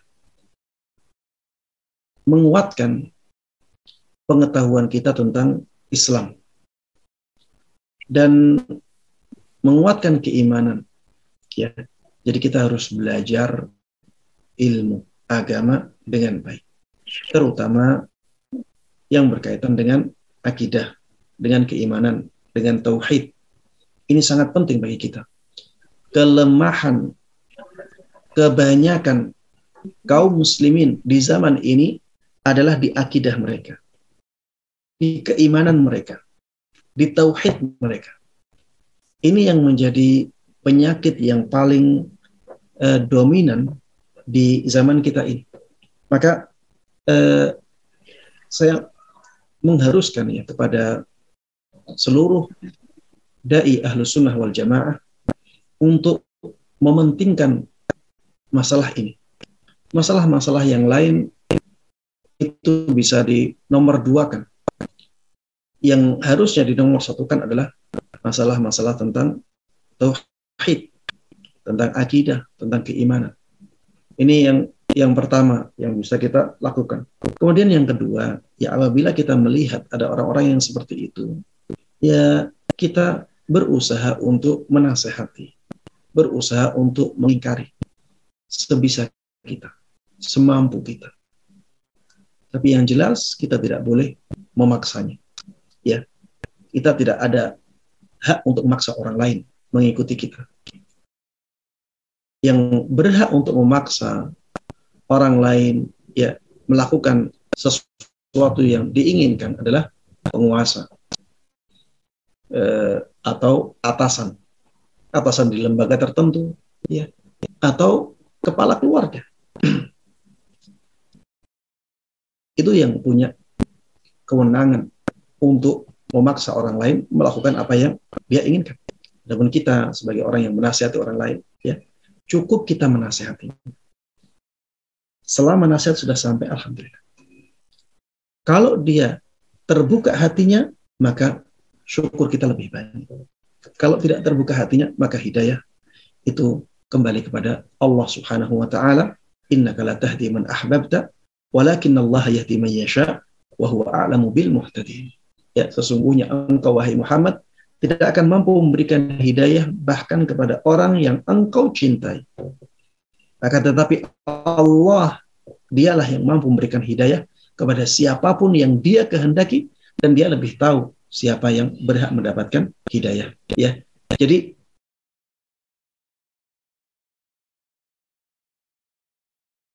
kita nasihati, diterima alhamdulillah, tidak diterima juga alhamdulillah. Kalau misalnya dia tidak terima, ya tidak terbuka hatinya dengan nasihat kita, ya kita berusaha jaga jarak. Kita berusaha untuk jaga jarak, jangan sampai kita menjadi teman dekat dia. Ya, untuk pertemanan biasa tidak ada masalah, tapi untuk menjadi teman dekat, ya maka jangan sampai ya karena teman dekat ini eh, pengaruhnya sangat besar kepada kita. Ya, Rasulullah Shallallahu Alaihi Wasallam mengatakan al ar-rajulu ala dini khalili. Seseorang itu akan berada di atas agama teman dekatnya. Falyanzur ahadukum man yukhalil, maka silahkan uh, kalian melihat siapa yang kalian jadikan sebagai teman dekat. Ya. Taib yang terakhir banyak berdoa kepada Allah Subhanahu Wa Taala dan Allah menjaga kita, menjaga akidah kita dan menjaga keluarga kita. Eh, agar selalu berada di atas jalan yang benar sampai ajal menjemput kita. Ya, demikian Allah taala. Barakallahu fikum Ustaz jawabannya Ustaz semoga bisa dipahami oleh um, saudara kita yang bertanya dan juga oleh kita semua. Untuk kesempatan yang kedua masih kami berikan kepada um, jamaah yang sudah resen kepada Akhi uh, Ukti Yuniarti Bandung. Ya, Kepada- assalamualaikum warahmatullahi wabarakatuh, Pak Ustadz. Eh, saya izin izin bertanya ya, Pak Ustadz. Eh, ini bukannya masalah tasabuh atau bukan, saya juga kurang paham. Jadi eh, saya tuh eh, waktu itu eh, nenek saya itu meninggal, Ustadz. Jadi, eh, nah ya namanya juga orang di kampung ya. A- apakah ada eh, rasa siriknya atau tidak? Saya juga kurang paham juga. Eh, masalahnya kalau di- emang di kampung emang saya suka yang memahami saya saya pahami emang suka begitu jadi eh kan eh, menurut contoh tidak dicontohkan oleh Nabi ya misalnya eh, kuburan itu tidak boleh ditembok emang eh, di hadisnya itu emang tidak tidak boleh. Tetapi eh, ada saudara saya kenapa nggak boleh ditembok kan itu? Hadisnya juga nggak boleh menurut Nabi. Kamu itu wahabi dan so- eh, dan orang tua kamu itu pelit dengan uang gitu. Itu kalau ada orang seperti itu bagaimana ya Pak Ya, namanya juga orang di kampung seperti itu. Jadi kita menanggapinya harus bagaimana? Jadi kalau. Ya. Eh, kalau kita sudah punya prinsip ya, punya pedoman untuk menjalankan agama sesuai dengan tuntunan Rasulullah Sallallahu Alaihi Wasallam dan para sahabatnya, begitu pula sesuai dengan tuntunan para imam ya yang mu'tabar di dalam Islam ya seperti Imam empat ya Imam Abu Hanifah, Imam Malik, Imam Syafi'i dan Imam Ahmad ibn Hanbal. Maka eh, apabila ada konsekuensi-konsekuensi yang tidak kita senangi ya maka kita harus terima konsekuensi itu. Dan kita bersabar. Karena ketika kita melakukan syariat Islam sesuai dengan ajaran Nabi Muhammad Sallallahu Alaihi Wasallam sesuai dengan hadis beliau tuntunan beliau. Kita sudah mendapatkan pahala. Kemudian nanti ketika ada penentangan ya ada reaksi yang tidak baik kepada kita maka kalau kita bersabar kita mendapatkan pahala lagi. Dari sisi ini maka harusnya kita bersikap bijaksana bersikap arif dan bersikap sabar atas cobaan-cobaan yang kita eh, dapatkan. Dan orang yang mengikuti syariat Islam dengan baik, mereka bisa di, bisa saja diuji oleh Allah Subhanahu wa taala dengan ujian yang berat untuk mengangkat derajat mereka di sisi Allah Subhanahu wa taala. Lihatlah Rasulullah sallallahu alaihi wasallam. Beliau sangat terkenal dengan akhlaknya. Sangat terkenal dengan amanahnya. Sangat terkenal dengan kebaikannya kepada orang lain. Tapi coba lihat ketika beliau diamanahi oleh Allah Subhanahu wa taala untuk menyampaikan syariat Islam. Apa yang diterima oleh beliau? Beliau dizalimi, beliau ditekan, hampir dibunuh, yang akhirnya beliau harus berhijrah ke kota Madinah. Sahabat-sahabat beliau banyak disiksa. Beliau pernah diboykot sampai beberapa tahun. Diboykot. Tapi itu beliau terima dengan sabar. Karena itu konsekuensi. Ya, itu konsekuensi. Ada orang-orang yang bilang beliau gila. Mengatakan beliau tukang sihir. Ada yang mengatakan beliau pendusta. Ada yang mengatakan beliau kerasukan jin dan seterusnya. Itu konsekuensi. Orang-orang yang mengikuti beliau juga akan mengalami hal yang sama. Kita, ya kalau kita telisik satu persatu ya, Ana, ya saya, kemudian penanya, kemudian yang lain, itu pasti ada pengorbanan dalam mempertahankan hidayah, dalam mempertahankan kebaikan. Memang seperti itu, itu sudah menjadi sunnatullah. Jadi kalau ada orang bilang kita wahabi, ya, ya itu itu hak dia. Dia berdosa itu antara dia dengan Allah Subhanahu wa taala. Yang penting apa yang kita lakukan ya sesuai dengan tuntunan. Tentang orang lain ganggu kita, selama kita masih bisa berjalan, maka tetap berjalan. Kecuali kalau orang tersebut menjadikan kita tidak bisa berjalan, maka kita harus selesaikan masalahnya dengan orang itu. Tapi kalau hanya ya mengejek, ya dulu Rasulullah Shallallahu Alaihi Wasallam juga seperti itu. Para sahabat beliau juga banyak yang mengalami hal yang sama dan seterusnya. Eh, tuduhan dia bahwa kita Wahabi, ya sering kali hanya berupa tuduhan. Kita tidak tahu Wahabi itu apa, dia juga tidak tahu Wahabi itu apa. Hanya mengatakan, oh berarti kalian itu Wahabi. Padahal sebenarnya yang kita rujuk bukan perkataan eh, tokoh Wahabi. Yang kita rujuk adalah perkataan Rasulullah Sallallahu Alaihi Wasallam. Yang kita rujuk adalah perkataan Imam Syafi'i rahimahullah taala. Tapi dikatakan oleh dia Wahabi. Ya, kalau orang sudah menuduh dengan tuduhan-tuduhan seperti itu, ya itu urusan dia dengan Allah Subhanahu wa taala. Ya kalau kita bisa memberikan pelajaran kepada dia, kita kasih pelajaran. Kalau tidak bisa, maka anggap saja itu cobaan yang Allah berikan kepada kita untuk mengangkat derajat kita di sisinya. Ya. Dan mudah-mudahan orang-orang yang seperti itu diberikan hidayah oleh Allah Subhanahu wa taala. Kalau tidak bisa dikasih, kalau tidak pantas dengan hidayah Allah Subhanahu wa taala, Mudah-mudahan Allah memberikan hukuman kepada orang-orang yang seperti itu. Ya, Allah Taala. Barakallahu fikum Ustaz atas jawabannya semoga bisa dipahami oleh penanya dan kita semua. Sebelum saya lanjutkan ke jamaah jurnalis hand, saya izin membacakan dulu berkat secara bergantian. Sudah ada beberapa pertanyaan di kolom chat. Uh, pertanyaannya, Assalamualaikum Afan Ustaz, izin bertanya apakah ikut merayakan hari ulang tahun, termasuk hari ulang tahun Republik Indonesia, kemudian dia natalis kampus atau hari jadi kantor, dengan mengadakan lomba-lomba atau kegiatan-kegiatan yang lain, itu termasuk kegiatan yang sifat tasyabuh. Uh, bagaimana juga pemimpin kita yang notabene seorang muslim mengucapkan selamat hari raya kepada agama lain Ustaz. Syukran jazakallahu khair. Baik. Ya, dalam masalah ini ya, eh, ucapan selamat tahun, selamat ulang tahun, ya, baik yang berkaitan dengan eh, individu atau berkaitan dengan lembaga, ya, sebenarnya ya hal hal yang seperti ini eh, tidak sesuai dengan tuntunan tuntunan Islam, ya. Seharusnya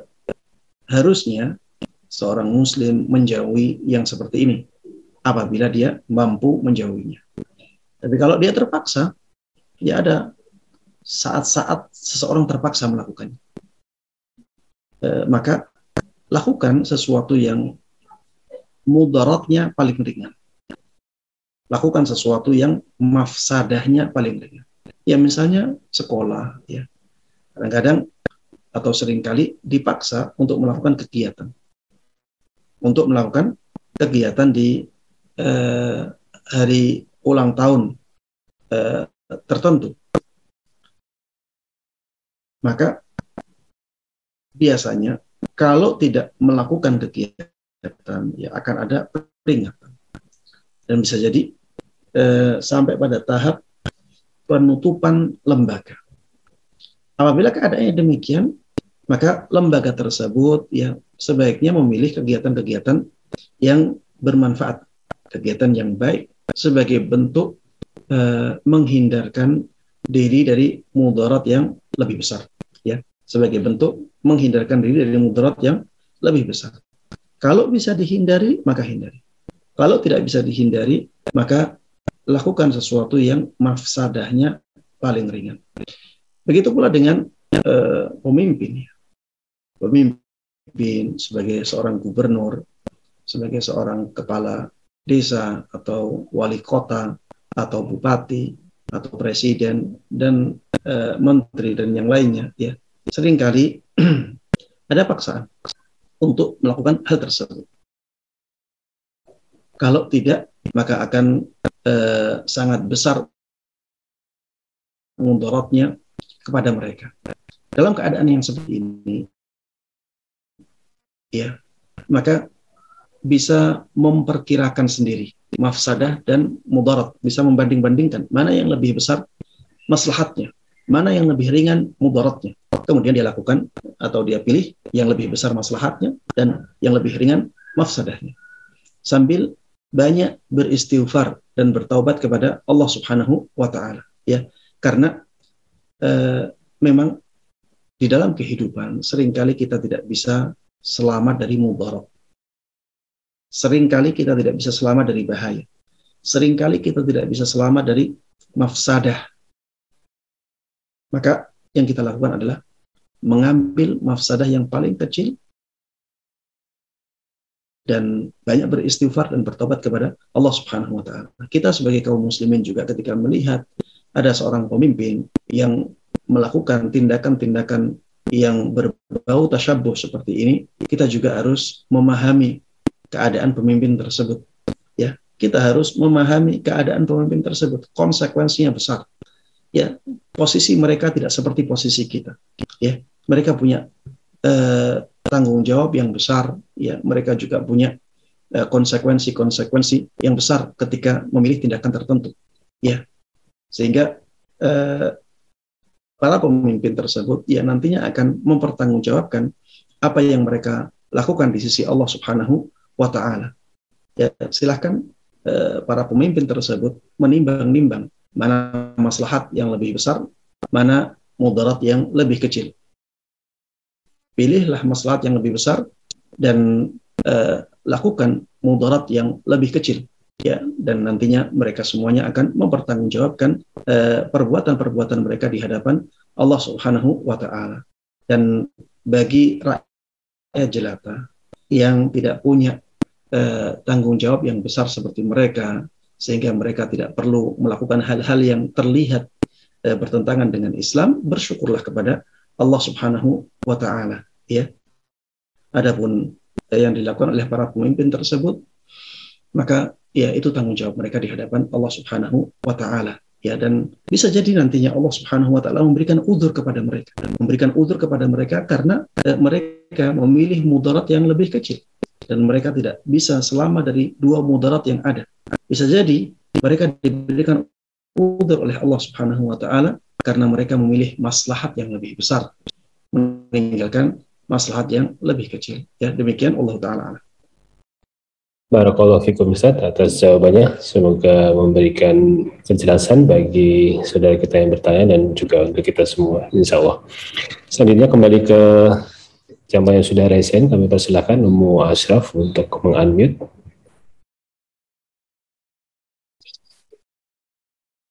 Oke lagi, Ummu Ashraf, silakan kalau mau bertanya secara langsung.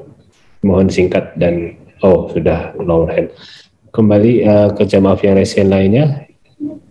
Oh, di live ini. Maaf tertutup Ustadz, saya mute tadi. Oh baik, baik, baik silakan. Kepada hmm. singkat dan sesuai tema. Assalamualaikum Ustadz.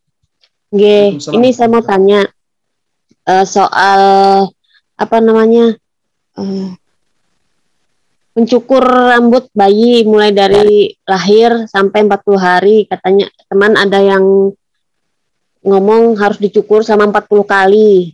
Apakah itu ada dalilnya? Eh uh, sama apa lupa kan? Uh, mengazankan bayi, apakah itu memang ada sunahnya atau tuntunannya? Itu aja Ustaz, jazakillah. Baik, eh, untuk yang pertama, ya, eh, saya mulai dari azan ya. Azan ini merupakan masalah fikih yang diperdebatkan oleh para ulama ya mengadani bayi yang baru lahir ya eh, pendapat jumhurul ulama mengatakan disunahkan ya jumhurul ulama pendapatnya disunahkan eh, sebagian ulama mengatakan ya mengadani bayi tidak tidak disunahkan. Eh, karena hadis yang menjelaskan masalah itu kurang kuat. Namun anak pribadi ya lebih condong ke pendapat yang mengatakan itu disunahkan karena banyaknya ulama yang menguatkan pendapat ini. Dan hadis yang eh, dikatakan lemah tadi ya lemahnya tidak parah. Eh, bahkan sebagian ulama ya menguatkan hadis tersebut. Ya paling tidak derajatnya hasan li. Sehingga Allah taala alam karena lebih memilih pendapat yang mengatakan bahwa mengadzankan bayi ketika baru lahir itu dianjurkan. Saya tidak mengatakan ini diwajibkan ya, tapi dianjurkan. Allah taala alam. Adapun mencukur rambut bayi, maka yang disunahkan adalah sekali yaitu di hari ketujuh. Ya, mencukur rambut dilakukan sehari eh, sekali yaitu di hari ketujuh. Ya, tidak ada sunnahnya untuk mencukur rambut bayi setiap hari sampai 40 eh, hari atau sampai hari ke-40. Dan saya sendiri eh, mendapati ada kerabat saya yang melakukan hal tersebut. Dan ada keyakinan-keyakinan khusus dalam hal tersebut ya saya saya mendengar sendiri bahwa katanya kalau dilakukan seperti itu nanti anaknya akan cerdas ya nanti anaknya akan akan cerdas. Dan ya keyakinan-keyakinan seperti ini ya, tidak ada dasarnya tidak ada dasarnya. Kalau tidak ada dasarnya maka jangan dilakukan. Jangan dilakukan. Secara ilmiah penelitian tidak terbukti secara syariat juga tidak ada dalilnya. Sehingga ya sebagai seorang mukmin dan muslim kita harusnya tidak melakukan hal-hal yang tidak berdasar. Maka lakukan sesuai dengan apa yang dituntunkan oleh Nabi kita Muhammad Sallallahu Alaihi Wasallam dan itu sesuatu yang uh, paling sempurna dan paling baik. Ya, cukur uh, bayi di hari ketujuhnya. Ya, dan itu disunahkan. Allah Taala. Barakallahu fikum Ustaz atas banyak semoga bisa menjawab dari saudari kita yang pertama dan memberikan kejelasan untuk kita semua. Um, insya Allah kita lanjut lagi ke yang ada. Ya? Oh, baik Ustaz. Uh, Bismillahirrahmanirrahim. Assalamualaikum warahmatullahi wabarakatuh. Afan Ustaz, Ana izin bertanya. Ah, apa-apa uh, saja kategori tasawuf yang menyerupai orang kafir itu termasuk kategori dosa besar ataukah uh, dosa kecil Ustaz? Kemudian pertanyaan yang kedua, uh, bagaimana ketika saya mendapatkan dana dan atau makanan dari kegiatan-kegiatan yang sifatnya tasawuf Ustaz? Barakallahu fikum. Baik. Tasyabuh yang uh, bentuknya adalah menyerupai orang-orang di luar Islam eh, dan itu berhubungan dengan ibadah mereka ini merupakan dosa besar ya ini merupakan dosa besar bahkan kalau dibarengi dengan keyakinan benarnya akidah mereka benarnya ajaran mereka maka ini menjadikan seseorang terjatuh ke dalam kekufuran dan mengeluarkan dia dari Islamnya. Nauzubillahi Kita tidak perlu uh, memfonis dia kafir atau tidak. Itu antara dia dengan Allah Subhanahu wa taala. Tidak kita fonis pun kalau di mata Allah Subhanahu wa taala dia keluar dari Islam, maka itulah hukumnya dia di akhirat nanti. Sehingga kita tidak perlu pusing untuk memfonis dia uh, berlaku uh, kufur atau tidak. Ya, yang penting untuk kita perhatikan adalah diri kita. Ya, diri kita jangan sampai kita terjatuh ke dalam kesalahan tersebut karena itu dosa besar. Ya, dan jangan sampai kita membenarkan keyakinan agama lain. Ya, jangan sampai kita mengatakan atau meyakini bahwa keyakinan agama lain juga benar karena ini sangat bertentangan dengan akidah Islam yang sangat prinsip. Kemudian pertanyaan yang terakhir tadi tentang bagaimana kalau kita dikasih sesuatu yang berasal dari perayaan-perayaan mereka. Ya ada perbedaan pendapat di kalangan para ulama di sini. Namun yang perlu diperhatikan di sini adalah kita harus bedakan antara hadiah-hadiah yang ada sembelihannya atau tidak. Kalau ada sembelihannya, ya, maka kita tinggalkan sembelihan itu. Ya seperti misalnya ada eh, dagingnya, ya, daging yang disembelih.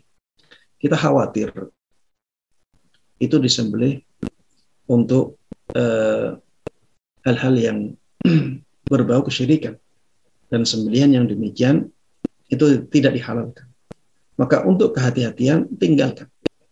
Tapi kalau misalnya hadiahnya ya berupa roti atau e, misalnya lauknya ikan ya maka wallahu taala alam ana melihat yang seperti ini masih bisa diterima.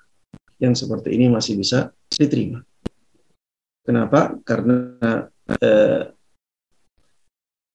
makanan tersebut ya tidak ada sebab yang mengharamkannya zat makanannya halal.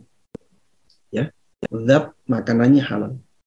Adapun makanan tersebut ditaruh atau didatangkan ketika hari raya, maka itu kesalahan orang yang mendatangkan. Itu kesalahan orang yang mendatangkan. Tidak menjadikan makanan itu menjadi haram ya secara zatnya. Sehingga kalau tidak haram secara zatnya, maka kita boleh mengkonsumsinya.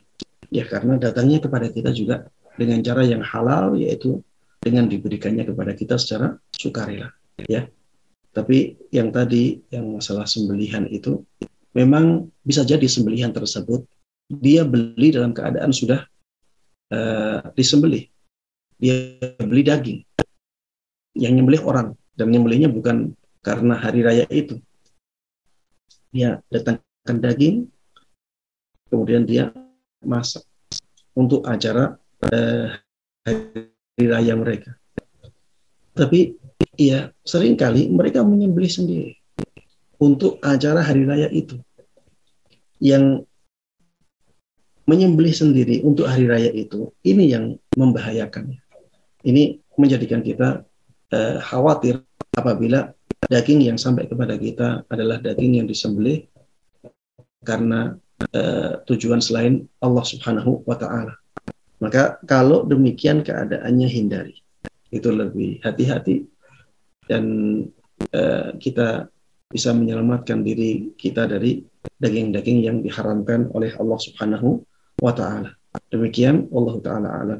Barakallahu ارجعي إلى ربك راضية مرضية فادخلي في عبادي